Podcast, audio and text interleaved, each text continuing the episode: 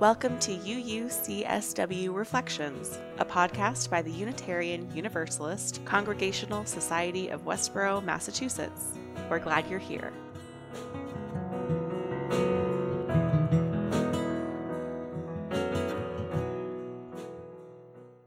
The following sermon was delivered by Reverend Laurel Gray on December 1st, 2019. For information and links to readings or other materials referenced in the sermon, please check the show notes. Cassie gave me a little bit of a lead in, but the question remains what is Advent? I'll confess that I did not know what Advent was until about four years ago, not really, anyways, having grown up UU and never celebrated it. In my ignorance, I certainly didn't know why people would love it, what meaning it held in their lives. Nor did I have any idea what it had to teach us about love. But at Yale Divinity School, where I went to seminary, Advent is a really big deal, so I learned quickly. In simple terms, Advent is the season in the Christian calendar that leads up to Christmas. Much like Lent is the period of waiting before Easter, Advent is the period of waiting before Christmas. It is a penitential season, a season of preparing oneself for what is to come. Historically, it meant fasting, which maybe seems inconceivable now as we enter the season of cookies and eggnog. During the Second Vatican Council in the 1960s, when the Catholic Church reformed much of their teaching and practice, there was a shift to focusing on Advent as a season of expectant hope.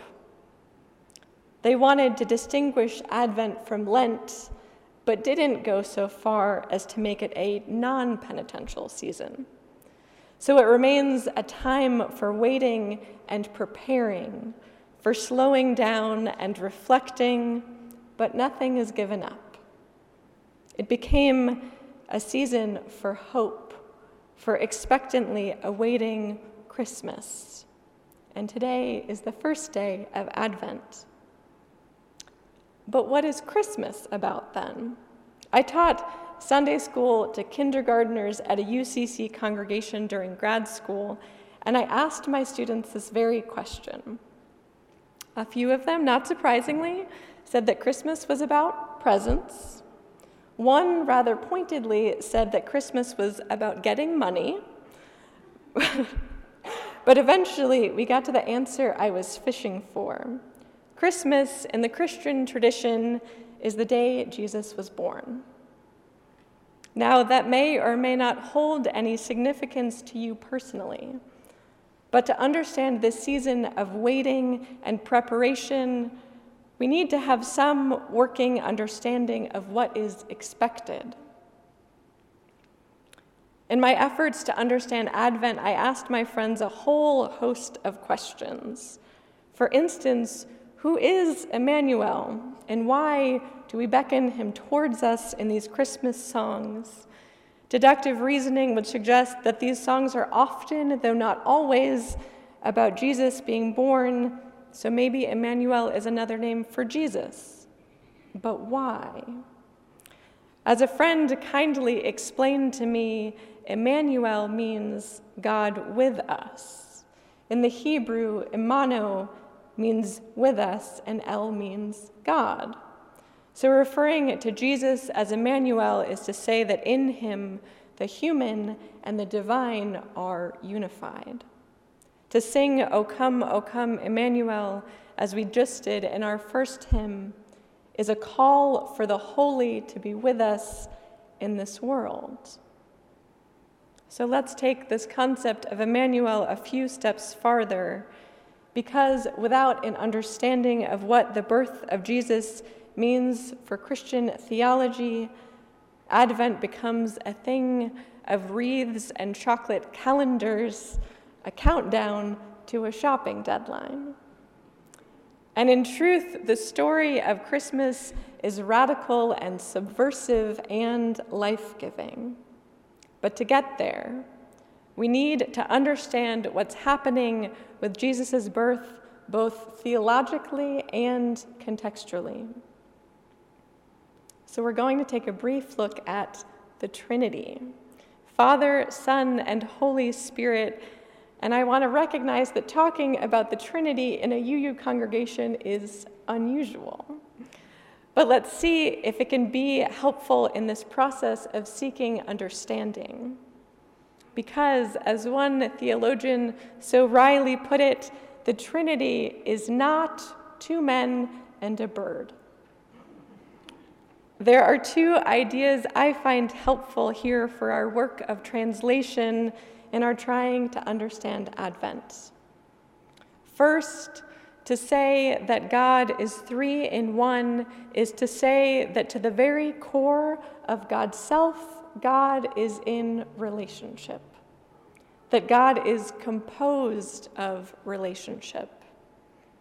So when I say God, I do not mean a robed man in the clouds. To say that God is three in one is to say that God is composed of relationship. Second, the incarnation, the birth of Jesus, is the embodiment of God's desire to be in intimate relationship with the human by becoming human. The theologian Kathryn Tanner says, quote, in Jesus, unity with God takes a perfect form. Here, humanity has become God's own. The Reverend Dr. Willie Jennings puts it this way God in Jesus embraced our vulnerability in order to embrace us, revealing the truth to us that we were created out of love for life with God, designed fundamentally, deeply for relationship. This is our design, end quote. Inside this theological frame, Christmas is fundamentally a story about connection, about love transforming the world by entering it. Now, if we layer the context and circumstances into the story, it becomes even more shocking. In our modern depiction, the Christmas scene has become rather cute. But in fact, it is both historically and metaphorically inaccurate to depict Jesus as this freshly bathed baby with golden curls sleeping in a pristine gazebo strung with lights. This portrayal of Jesus' birth is remarkable for the degree to which it has been sanitized. Mary is dressed in blue and white robes, glowing and serene, as if she spent the day in a Swedish spa. Now, I have not given birth, but my sense is it's not a spa experience especially not if you're young and poor and find yourself giving birth in a barn. The scene, in truth, is scandalous because it undermines the projection of empire onto God. It undermines the worship of power over because God chooses to enter the world not as a king, but as a baby dependent on his mother. And remember, this was a time when being an unwed woman was so dangerous that if your husband died, his brother was obligated to marry you to save you from violence and destitution. And when Joseph found out Mary was pregnant, he almost left her. It took an angel interceding to stop him. Can you imagine? You're a young, poor, unwed woman who is nine months pregnant with a child that isn't your partner's. And you are going by foot to the capital city in order to be counted for the census because you live under an oppressive empire. And on this journey, you realize you're going into labor.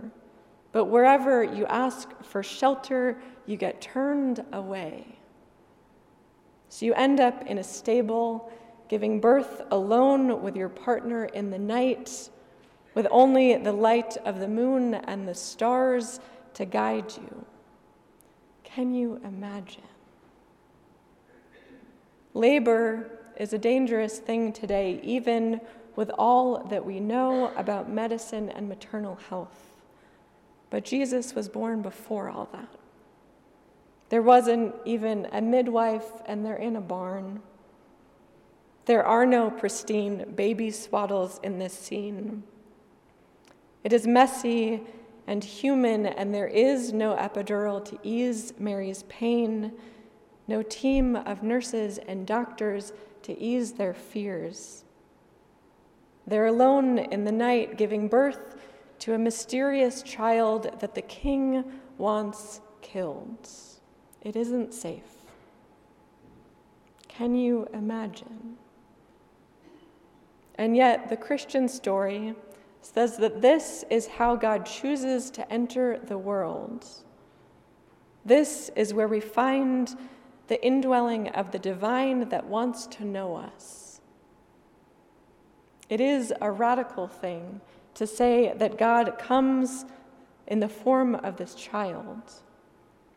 It pushes against all ideas that our worth, our desirability, is somehow a product of our success or independence or achievement.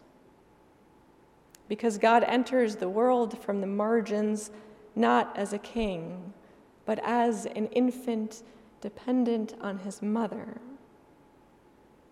And remember, this baby becomes the man who says the greatest commandment is to love God with all your heart and to love your neighbor as yourself. To say that God is three in one is to say that God is composed of relationship, that God is made of connection and love. See, Advent is a season of preparing for love to find us in the most unlikely of people and places, a season for expecting the indwelling of the sacred in the messy, for recognizing our own great desire for relationship and leaning into it. But this focus on the desire for connection can also be a source of grief in this season, as we talked about last time.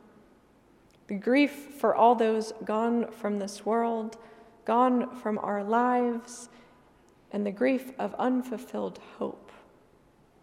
It can be a season in which the difference between what we wish and what is weighs heavy on our hearts, because our image of love is that perfect, happy family and that isn't actually real.